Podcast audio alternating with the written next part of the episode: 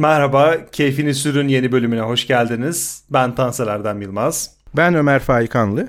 Ben Ant Mehmet Çetin. Bu bölümde Volvo'yu konuşacağız. Volvo'nun aldığı bir karardan ilerleyeceğiz ama öncesinde bir Volvo efsanesi üzerine gidelim istiyorum. Ve bu Volvo efsanesinin de ilk adımında her zaman bir sağlamlık var. Aslında bu efsanenin gerçeği yansıttığını çoğunlukla biliyoruz ama her zaman bu efsanede şöyle bir yan var. Sosyal medyada gezerken böyle iki otomobil kazaya karışmış olur. Bunlardan biri Volvo'dur. Altında işte Volvo'da bir hasar olmadığı için Volvo'nun haberi var mı yazar. Ve bu tartışmalarının hepsinin altında da şu vardır. İşte otomobillerin ön ve arkaları farklı sağlamlığa sahiptir. Bir otomobilin işte arkası çok daha sağlam kalabilir ama önü dağılabilir vesaire gibi. Aslında bu Volvo'nun sağlamlığından ziyade işte otomobillerin tasarımıyla vesaire diye tartışma orada bir yerde tıkanır. Tam olarak buradan alıp Volvo'nun sağlamlığına gidelim istiyorum. Çünkü genelde Volvo'ya sağlam diyenler onların karıştığı bu kazalardan bahseder. Bu kazaları inceleyen diğer insanlar da Volvo aslında herhangi bir otomobil kadar sağlam. Bu gördüğün şeyler Volvo'ya arkadan çarpılmasıyla ilgili. Otomobillerin önleri yayalar daha az zarar görsün diye daha kırılgan yapılır vesaire der. Şu efsaneden bir başlayalım istiyorum. Doğru mudur yoksa tam anlamıyla Volvo'yu karalamak için bazı mihrakların ortaya attığı bir tez midir? Aslında şöyle diyebiliriz, tabii ki bunun doğrudan testi biraz masraflı olabilir. Hadi bir Volvo'yu başka bir araca veya da duvara çarpalım bakalım ne olacak gibi. Yani gözümüzle görmeden inanmayız. Efsaneler böyle yıkılır veya pekiştirilir. Ama Volvo'nun tarihçesine baktığımızda 1927'de kurulan bu otomobil şirketinin, ki aslında önce kamyon üreticisi olarak başlıyorlar. Denizcilikte bir İsveç firması, denizcilikte iştirakleri var vesaire ama seçtiği amblem bile aslında demirin antik simgesi ve arabalarında, otomobillerinde kullandığı çeliğin dayanıklılığına bir gönderme yapılan bilinçli bir seçim. Yani İsveç çeliğine yatırım yapmış bir otomobil şirketi, imaj anlamında da tabii kendi otomobillerini üretmek anlamında da. Bu yüzden de o efsanenin arkasında sadece sosyal medyada veya şurada burada gördüğümüz çarpışmalar veya kazalarda Volvo'nun hasarsızlığı değil, zaten Volvo'nun dayanıklılık veya sağlamlık odaklı ve belirli bir gerçeklik üzerine bina edilmiş bu imajının payı var. Ama Volvo dediğimizde aslında şöyle bir çok boyutlu bakmak lazım. Çünkü güvenlik odaklı yaklaşımı kendisine şiar edinmiş bir otomobil markası. Yani bildiğiniz gibi 3 noktalı emniyet kemerini ilk patentini alan ve bu patenti bedava bir şekilde, yani üzerinde hak iddia etmeksizin tüm otomobil firmalarıyla paylaşan ve o günden bu yana güvenliği veya güvenlik odaklılığı öne çıkartan bir marka. Hem de o kadar ki günümüzde, aslında birkaç bölümde belki değinmiştik, Volvo S60'ta ve bazı modeller ve sanırım şu an hepsinde işte 180 kilometre limitör koyması, yani motor gücü her ne olursa olsun bu araç 180 kilometreyi geçemeyecek. Yani bu sürücüye bırakılmayacak çünkü Volvo'nun içinde kimse ölmeyecek vizyonu var. Ve tabii ki İskandinav tasarım estetiği, yani sadelik, fonksiyonellik ve zarafet 3 kelime ile özetliyorlar. Şöyle bir marka tarihçesine ve marka tanıtımına baktığımızda, yani bizim akademik dünyada işte makale yazdığımızda keywordler, anahtar terimler olur. İndekslere taranabilmesi ve kolay ulaşılabilmesi için Volvo'nun da kendi ifadesiyle veya kendi çizdiği imajıyla, ama tabii ki gerçeklik üzerine bina ediliyor. Yani sadelik, fonksiyonellik ve zarafet 3 anahtar kelimemiz, dördüncüsü güvenlik diyor ve bir beşincisini de çevre ve sürdürülebilirlik diyor. İşte dünyada çevreye ve sürdürülebilirliğe en önem veren ve en fazla yatırım yapan firmayız iddiası var. Ve işte bunun da bir uzantısı olarak da değerler ve insana odaklılık. Yani Volvo otomobili insan odaklı bir otomobildir. Hangi modeli olursa olsun. Gerek tasarım anlamında, gerekse bu otomobilin size verdiği hissiyatlar bağlamında diyor. İşte böyle komplike, çok yüzlü, çok boyutlu bir markanın tabii ki her bir modeli veya tarih içerisindeki modelleri konuşulabilir, tartışılabilir. Çünkü aslında Volvo'yu Volvo yapan 1990'lı yıllarda Ford'a satılmasından sonra bir açılın bakalım Audi, Mercedes, BMW, ben de premium markayım demesi var. Tabii ondan sonra bir de ünlü, belki onu da bir konuşmak lazım. Aslında şu anda Volvo hisse payı anlamında bir Çin firması, çünkü Çinlilere satıldı.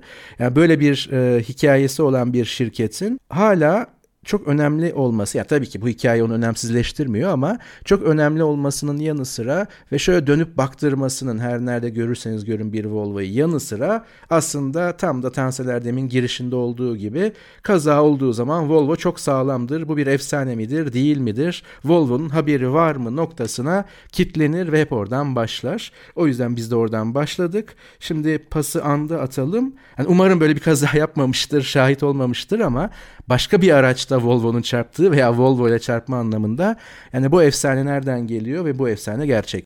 Şimdi Volvo ile bir kaza yapma talihsizliğim olmadı şu ana kadar, ya da başka bir Volvo ile çarpışmadım, fakat birkaç tane 80'lerden ve 90'lardan gelen Volvo modellerinin yakından inceleme fırsatım oldu. Tam hatırlamıyorum neydi bunlar, ya 240'tı ya 940'tı, sanırım 240'tı ama şunu çok net söyleyebilirim. Şimdi o zamanlara gittiğiniz vakit, şimdi modern günümüzde, modern zamanlarda bir otomobilin güvenliğini belirleyen başka bir sürü faktör var. Bunların başında da işte, bunu da aslında başka bir bölümde konuşuyoruz. Bu Tesla'lar neden bu kadar Euro NCAP'ten yüksek not alıyorlar, puan alıyorlar? İşte bütün bu radarlardan, kameralardan ve elektronik kaza önleyici, çarpışma önleyici sistemler ve bunların etkin çalışmasıyla aslında Euro NCAP'ten şu anda çok yüksek puan alıyor markalar. Sadece işte sacın kalınlığı ya da efendime söyleyeyim çeliğin dayanıklılığıyla değil. O zamanlara gittiğiniz zaman bunların çoğu olmadığı için o zaman tek yapmanız gereken şey basitçe kapıyı açıp ya da kaputu açıp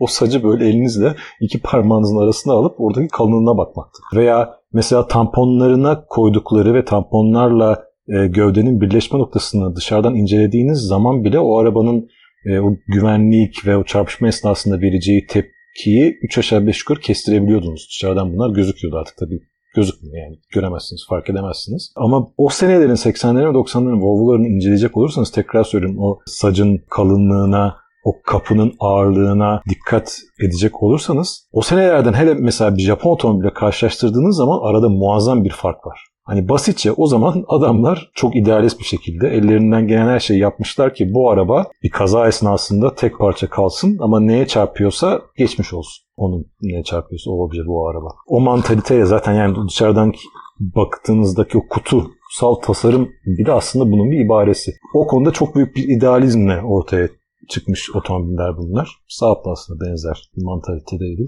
Ki otomotiv sektörü açısından en büyük kayıplardan biridir herhalde Saab'ın artık üretimli olması. Ayrı konu. Tabii zaman ilerledikçe, tabii Volvo'lar haliyle şu anda da çok sağlam arabalar vesaire. Ama rakipleriyle arada öyle çok büyük bir fark. En azından yeni Euro NCAP sonuçlarına baktığımız zaman işte bir BMW'de, Mercedes'te veya işte sacı elinize aldığınız zaman öyle büyük bir fark görmüyorsunuz. Zaten hala öyle bir şey yapmaya kalksalar muadillerinden 300-500 kilo en azından daha ağır olacaktır. Benim gene modern Volvo'lar arasından kullandığımda yalnız şöyle bir his ediniyorum ki bu çok hoşuma gidiyor. Bu yüzden de yani Volvo'lar bana kişisel olarak çok hitap eden otomobiller olmasa da en hoşuma giden şey şu. Bir V40'a bile binseniz, S60'a vesaire ve tabii ki S80'e çıktığınız zaman bu his, bu duygular iyice öne çıkıyor, iyice yükseliyor. Kendinizi böyle bir hani V40 değil de S60 testinde galiba ana kucağı gibi bir başlık atmıştım yanlış hatırlamıyorsam. İçeriye girdiğiniz zaman bir güven hissi var. Sanki o Volvo'ların muadillerine bindiğiniz zaman dışarıyla aranızda hani atıyorum işte 3 santimlik bir katman varsa Volvo'da o 3,5 veya 4 santimlik bir katman. Sanki o arabanın her parçası, işte sacı, efendime söyleyeyim her birleşme noktası, kullandıkları bütün malzemeler normalde olması gerekenden en azından bir demişler ki %10 daha kalın olsun. Ağırlık verilerine baktığınız zaman öyle çok büyük bir fark yok. Ama o hissi o arabayı kullanırken alıyorsunuz. Çukurlardan geçerken de alıyorsunuz, yüksek süratle çıktığınız zaman da alıyorsunuz. Her zaman Volvo'larda bir ek, o ek bir gıdım izolasyon ve bir gıdım daha güvenli olma hissiyatı, güven verme durumu bu otomobillerde var. Bugün özellikle hani geçen bölümde konuştuk, Mercedes A serisine falan indiğiniz zaman bir cılızlık, bir incelik, bir ucuzluk alabiliyorsunuz premium otomobillerden. Ama bir Volvo'ya bindiğiniz zaman onu hiçbir zaman almıyorsunuz. Her daim bir sağlamlık ve bir güven hissi Volvo'larda oluyor. Yani bunun üzerinde tabii çok duruyorlar. Bu onların hani USP'si, Unique Selling Point olarak, yani benzersiz satış özelliği, benzersiz satış noktası öne çıkan unsur olarak göze çarpıyor. Ama şunu söyleyebilirim tekrar, gene birkaç tane Volvo kullanmış biri olarak. Belki 90'lar ve 80'lerde tek öne çıkan özelliği buydu Volvo'ların ama Bugün sadece bununla kalmıyor. Volvo'lar zaten İsveç'ten başka kaç tane otomobil markası kaldı. Bir Koenigsegg'den bahsedebilirsiniz. Başka kimse kalmadı İsveç'ten. Ama o İsveçli olmanın, farklı bir millet tarafından üretiliyor olmanın verdiği bir karakter var Volvo'ları ki bu benim çok takdir ettiğim, çok hoşuma giden bir karakter. Şöyle bir soru geliyor benim aklıma burada. O işte 3 santim diğer otomobillerde bir katman varsa onda 3,5 santim var diyorsun. Bu mesela onu Mercedes'ten daha iyi yapıyor mu senin gözünde? Yani mesela XC90'ı düşünüyorum. XC90 testini hatırlıyorum mesela senin yaptığın ve işte birkaç böyle farklı versiyonu üzerine konuştuğun. Onun Mercedes'te muadilleri var. Tamam, güzel. Ama aradığın şey o dışarıdan izole, daha güvenli olma hissi. O dışarıdan seni biraz daha izole etmiş olması ya da sana biraz daha güven veriyor olması aslında seni bir diğer premium otomobilin önüne geçirebilir ama geçirmiyor aslında. Hani bu hisse hepimiz yaşıyoruz. Bindiğimizde hepimiz yaşıyoruz. Ama bir Mercedes olamıyor Volvo mesela. Yine aynı lüksü oynuyor. Yine aynı kaliteyi oynuyor. Yine aynı motor gücünü oynuyor. Sürekli kendi motorlarını üretiyor. Yeni versiyonlar getiriyor. Yani bir şeylerden kaçarak kaliteyi korumaya çalışmıyor. Yani tam anlamıyla bir A'dan Z'ye bir otomobil üretiyor. Ancak halen o üçlü arasına girememiş durumda. Mesela Audi, BMW, Mercedes. Hatta bunu şeyi koymayabiliriz. Audi'yi koymayabiliriz ya da BMW, Mercedes diyebiliriz buna. Oraya girememesinin sebebi acaba sadece Türkiye'deki algı mı?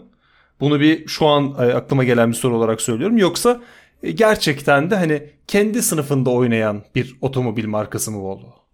Biraz Alfa Romeo vari bir durum var. Şimdi Alfa Romeo da bir premium marka ama hiçbir zaman Audi, BMW, Mercedes'le aynı düzeyde tutulmaz. Hep biraz daha aşağıda görülür. Ama tabii fanatikleri vardır, alfistiler vardır vesaire vardır, şu vardır, bu vardır. Bir premium markadır, hep daha az satar. Ama hiçbir zaman hani o noktalara bir şekilde ulaşamaz. Karşılaştırılır işte. Bana soracak olursanız bir 156 mesela yine 2000'lerin başından nefis bir otomobildir. Ki o zamanların işte 3 serisiyle tabii karşılaştırılıyordu. Şimdi bir E46 ile karşılaştırdığınız zaman işiniz çok zor. Ayrı mevzu ama her zaman almak için bir sebebiniz var Alfa Romeo'yu. Hiçbir şey olmasa tasarımı dolayısıyla almak istiyorsunuz, arzuluyorsunuz. Volvo'larda da biraz benzeri bir durum var. Yani Volvo almak için sebepleriniz var ama bu sebepler size kişisel olarak hitap etmiyorsa, yani siz ekstradan o güvenlilik, güvenlik değil tabii, güvenlik imajının peşinde koşmuyorsanız, öyle bir obsesyonunuz yoksa, evet bir Mercedes'i, BMW'nin karşısına veya bir Audi'nin karşısına koyduğunuz zaman bir şeyler hep eksik kalıyor. Başta motor ve şanzıman teknolojisi olmak üzere. Bu konularda çünkü Almanlar her zaman bir adım ileride.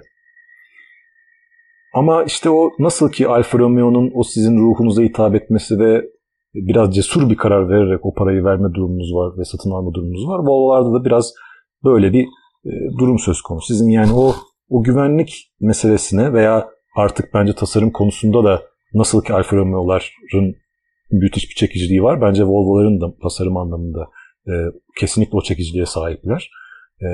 Hani derseniz ki benim için işte güvenlik önemli, işte ailem hani Allah korusun bir kaza falan olursa her şey garanti olmasını istiyorum ve ben bu arabaların tipine bayılıyorum deyip Volvo alabilirsiniz. Yani çok fazla dediğim gibi Volvo kullanmadım ama hani bir V40 mesela ilk aklıma gelen örnek. Bence bir V40'ın A3 veya işte BMW 1 serisi ya da Mercedes A serisi, hele de Mercedes A serisinden geride kalınacak pek bir yanı yok. Evet yani biraz daha ağırdır, biraz daha fazla yakıt tüketir. Ama hani bunları Volvo aldığınız zaman kompanse edebilirsiniz. Sıfır aldığınız zaman tabii ki bu daha cesur bir karardır. Çünkü ikinci elde muhtemelen biraz daha fazla değer kaybedecektir. Ama ikinci el olarak Volvo'lar her daim hele yani 90'lar 2000'lerdeki karakter, Volvo'ların tüm karakterleri işte hele station wagonları, bu da ayrı bir konu, bundan da bahsedeceğiz. O kutu gibi station wagonlar ama turbo motorlarıyla hemen hemen bütün muadillerinden daha hızlılar falan. Çok özel otomobiller. Ama diyorum ya yani Mercedes almak çok zor bir şey değil. Ama bir Volvo, bir Alfa Romeo almak için özel bir nedeniniz olması lazım.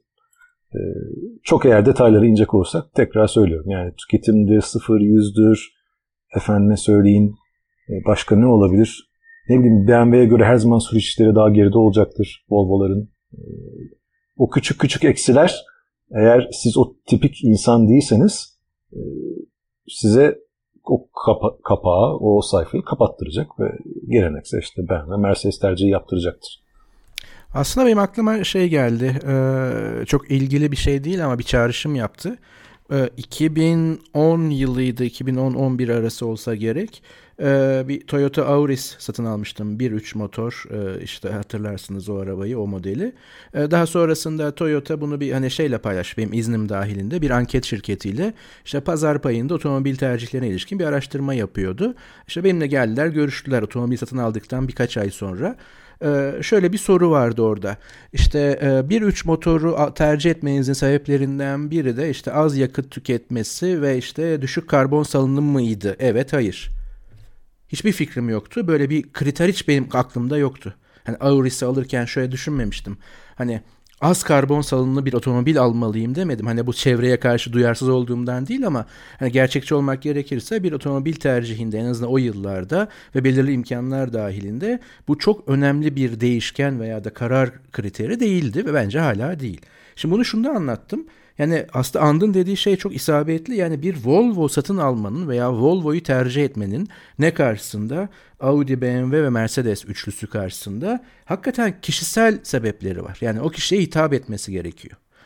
Yani elbette ki hani genelleme yapmak çok mümkün değildir. Şimdi Volvo satın almış belki dinleyicilerimiz, hayır ben işte güvenlik istiyordum, bu da en iyisi buydu veya ben işte insan odaklı bir şey istiyordum, sürdürülebilir bir malzeme kullanımı ben çok önemsiyorum diyenler elbette ki vardır. Ama Volvo'yu tercih etmenin esas sebebi, yani rakipleri eğer Audi, BMW ve Mercedes ise, yani karşısına koyduğu rakipler bunlarsa, yani çok kişisel, ona hitap etmesi, o kişiye hitap etmesi ve bence de en önde tasarım çekiciliği. Yani İskandinav tasarımının o minimalist ve hakikaten dediği doğrudur, insan merkezlidir. Benim yani deneyimlediğim bir şekilde bütün Volvo'larda o sadelik, ama bu çok güzel bir sadelik. Onu mutlaka görürsünüz. Veya ben hala SUV dediğimizde yani bir XC90'ın o tasarımı bence çok güzel bir tasarım. Yani şehir içinde büyük bir araç kullanacaksanız ve tasarlayacaksanız göreli olarak XC90 ben şehir arabasıyım diyor SUV olmakla beraber. Ama eğer sürüş dinamiklerinden bahsediyorsanız ben şöyle bir gruplayacağım kendi deneyimlerimle veya da gördüğüm yerden. Audi ve BMW'nin karşısında Volvo çok geride kalıyor tabii ki. O zaman aslında Volvo'nun karşısına koyduğu işte lüks segment veya lüks algısıyla beraber o çekicilik Mercedes ve günün sonunda tabii ki fiyatları eşitlediğimi varsayıyorum. Mercedes mi? Yani tabii karşı karşıya getiriyorum modelleri veya öyle yaptığını düşünelim.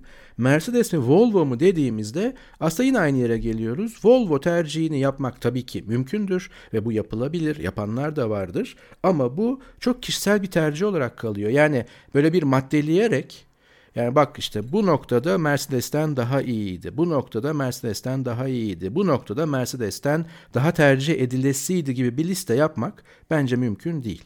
Ama işte belki de hem güzellik hem de ironi burada.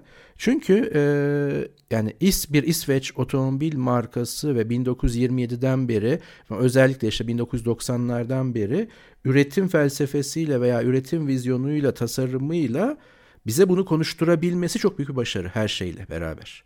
Yani çünkü bir Mercedes, BMW ve işte buna eklemlenen, geçen bölümlerde konuşmuştuk, Audi ile beraber anılabilmek ve tabii ki otomotiv sektörüne, dünyasına ve otomobil kültürüne güvenlik faktörünü bu kadar vurgulu bir şekilde temsil eden bir marka olarak girebilmek çok kolay bir iş değil. O yüzden benim kişisel tabii ki duruşum, Audi mi, BMW mi, Mercedes mi, Volvo mu dediğimizde Volvo'nun benim aklımı çelebileceği sadece XC90 var, S60 ve sonrası var, öyle söyleyebilirim. Ama başka bir yerden benim hala çok canımı sıkıyor. O da nedir? Hep bunu söylüyorum.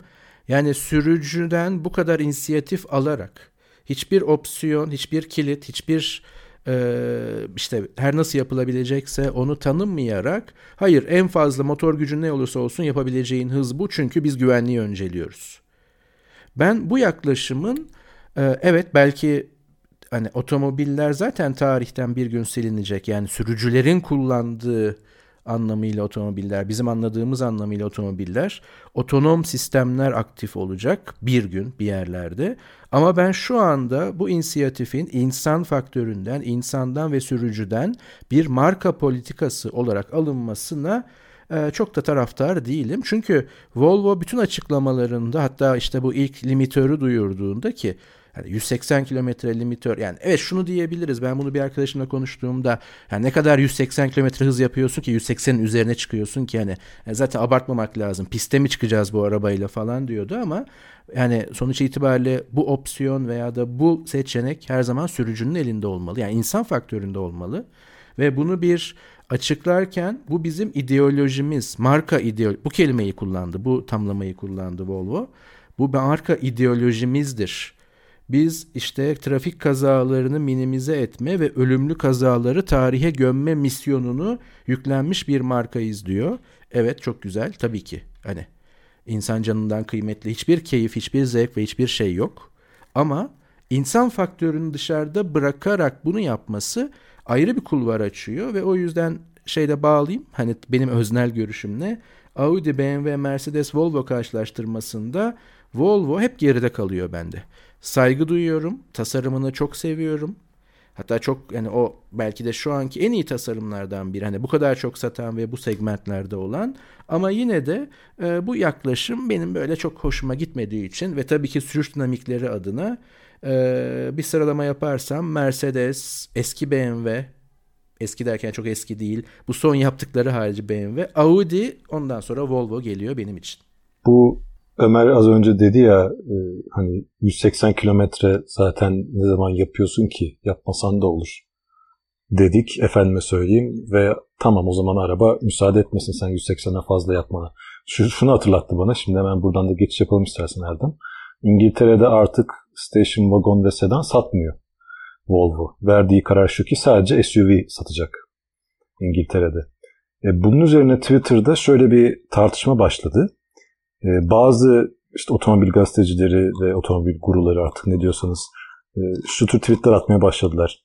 Bu artık station wagon Volvo'nun satmaması hakkında yakından şikayet eden insanlardan kaçı hayatında kaç kere station wagon satın aldı diye böyle bir yanıtlaşma falan oldu.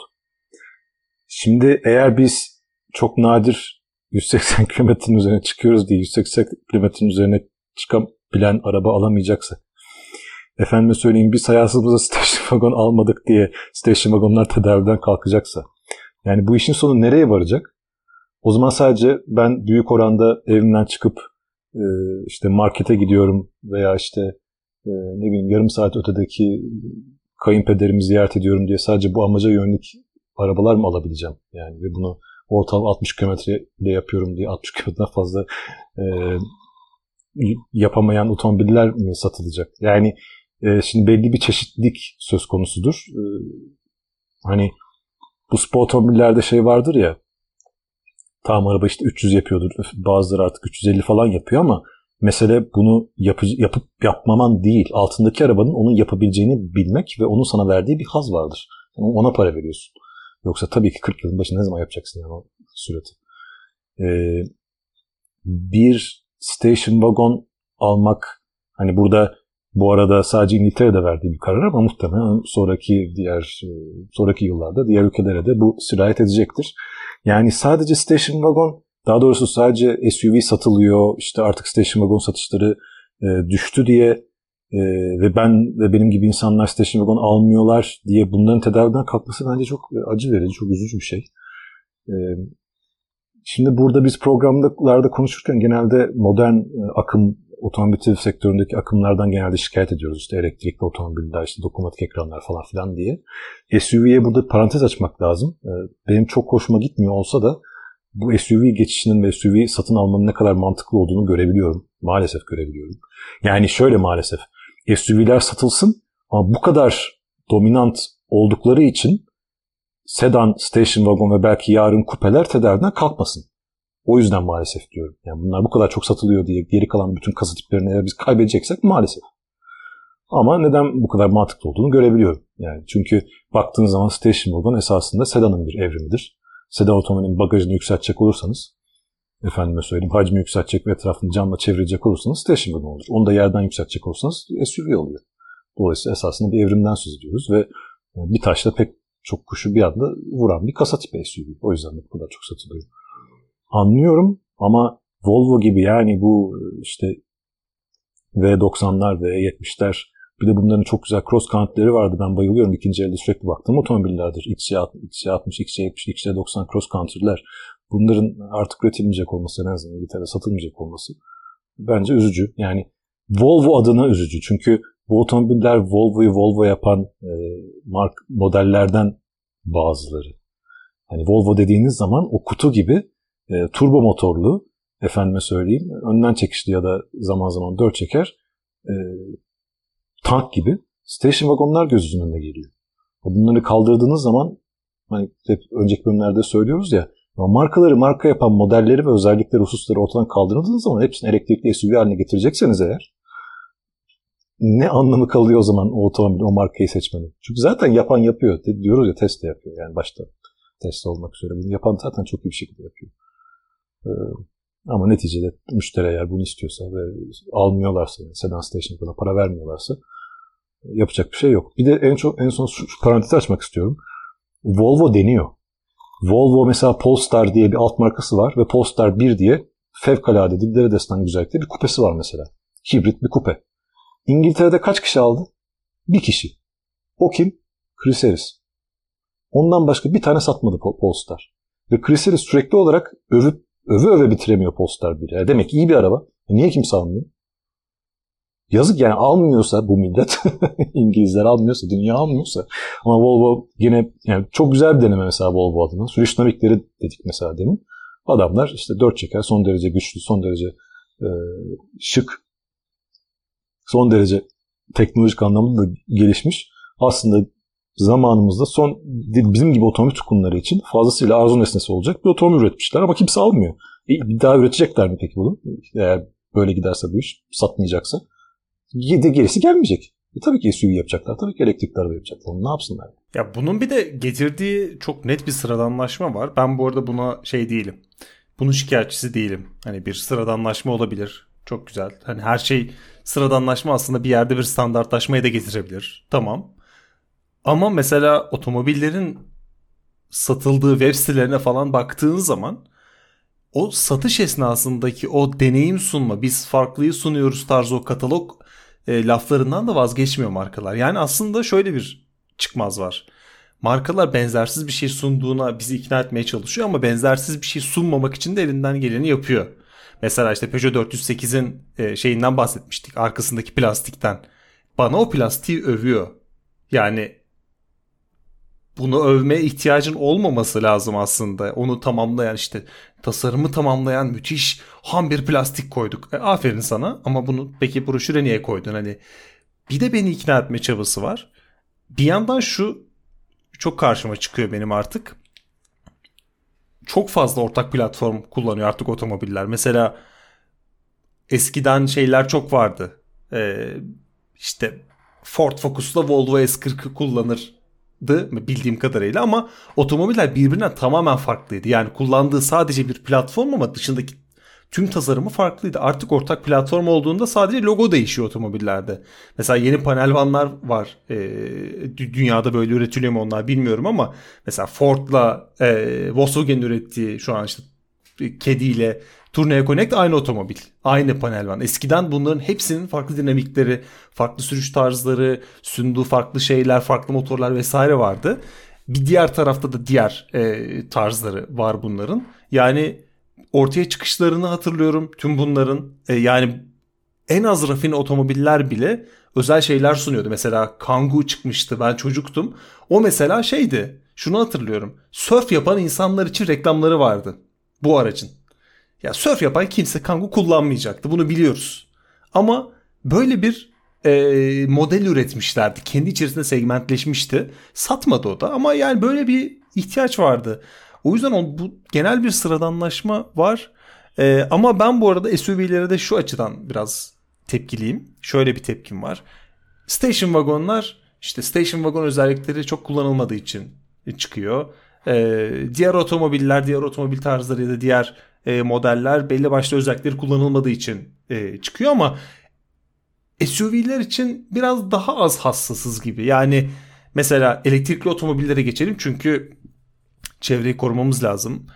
Otomobillerin iç tasarımlarında malzemeleri biraz tabiri caizse dandikleştirelim çünkü sürdürülebilir olmamız lazım. Motorları küçültelim. Okey, her şey çok güzel ama hiçbir zaman araziye girmeyen arazi otomobilleri sırf satıyor diye daha fazla üretildiğinde o zaman şey diyorsun.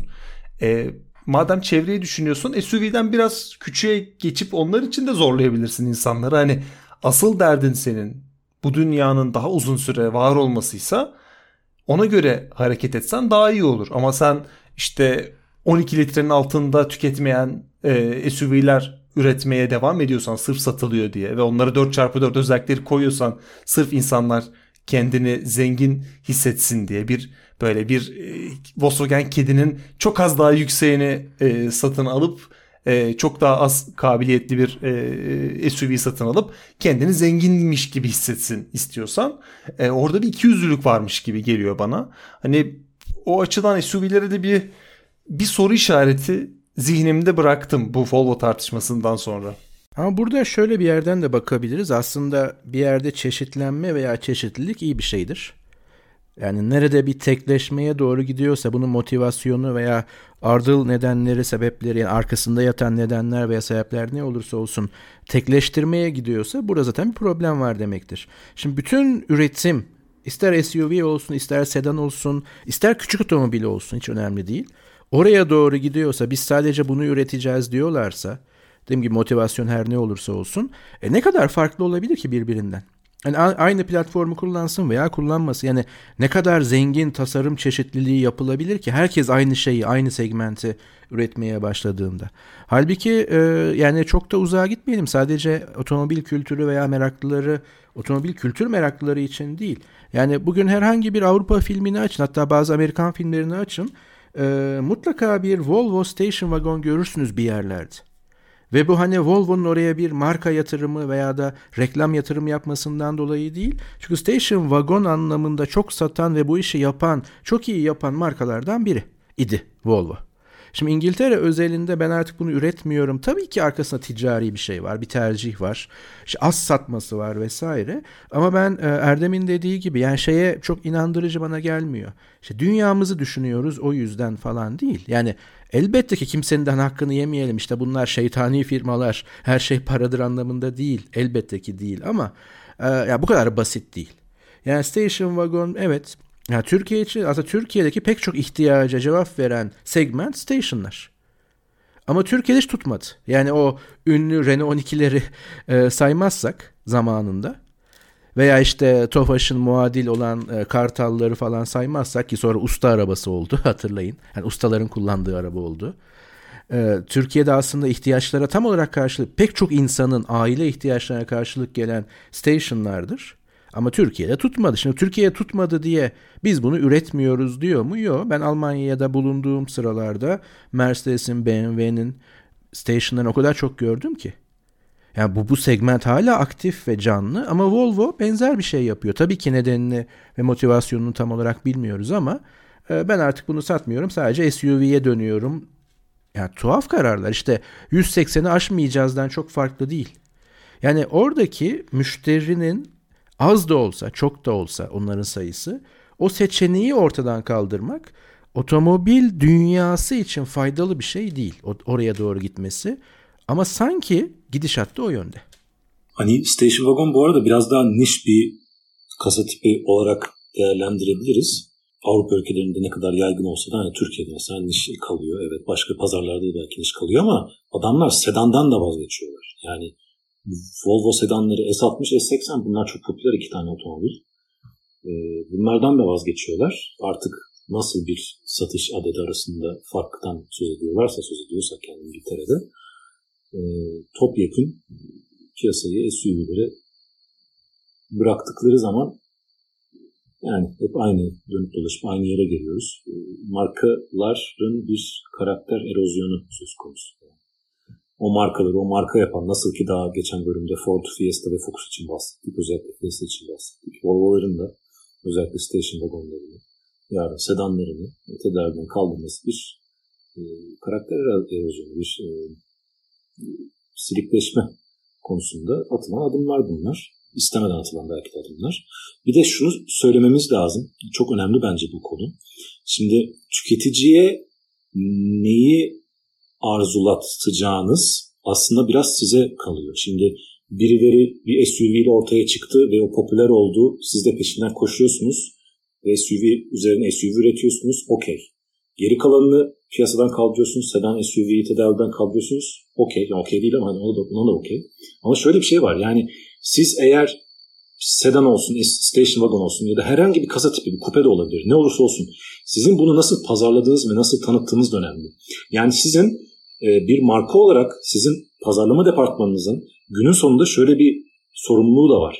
Arkadaşım bak ben bunu yapıyorum. Senin o daha kötü yol tutan ve daha fazla yakıt tüketen o SUV denen ucubelere ihtiyacın yok. Aslında senin ihtiyacı olan bu ve aslında bir tür kelimeler kullan, bir tür marketing oyunları yap ve de ki bu esas cool olan bu.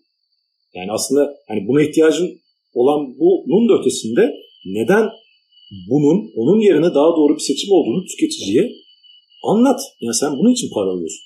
Senin görevin, senin işin hali hazırda olan trendin peşinden koşturmak ve oradan pay kapmaya çalışmak değil ki sadece. Senin işin, sen yaratıcı olacaksın, inovatif olacaksın. Ki yani sedan üretmek, station wagon üretmek artık inovatif mi oldu? Öyle bir noktaya doğru gidiyoruz. Sen bu ürettiğin malı tüketiciye aldıracaksın. Yani senin görevin bu. Eğer sen bunu yapamıyorsan, bunu tedaviden kaldırmadan önce sen bir departmanına, bir reklam pazarlama departmanına bir sorgulaman lazım. Yani bu arabaları neden satamıyorsunuz siz diye. Yani çünkü station wagon, Volvo kötü bir araba değil. Çünkü station wagon aldığın zaman sen sürüş dinamikleri zaten arka plandadır.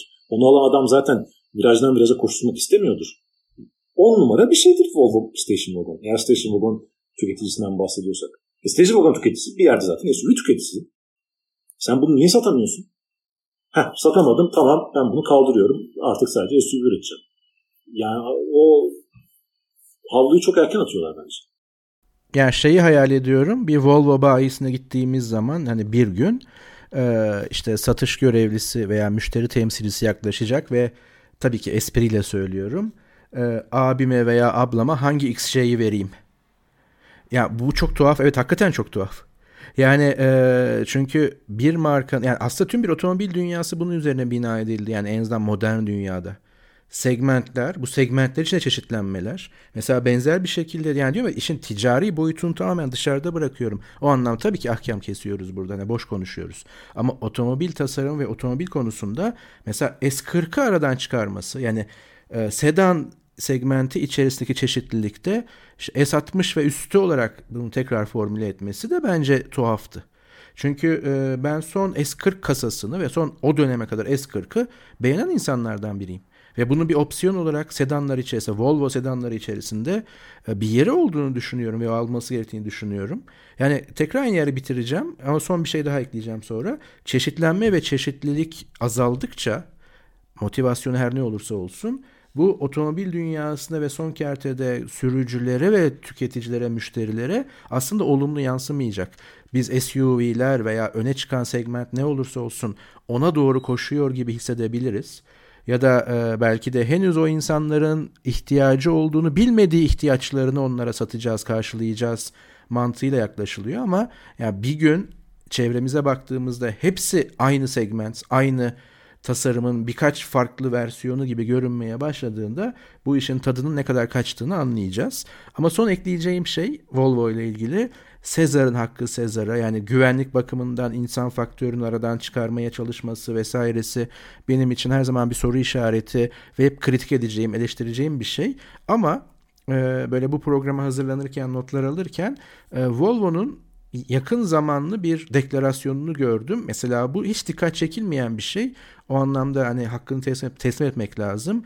Elektrikli araçlarda veya elektrikli gelecekte pil güvenliği ve yangın riskini minimize etmek üzere organize oluyoruz veya bunun üzerine çalışıyoruz demesi çok önemli. Çünkü hemen hemen bütün elektrikli otomobil üreticileri, artık bu hepsi demek oluyor neredeyse, mesela bunu pek bahsetmiyorlar.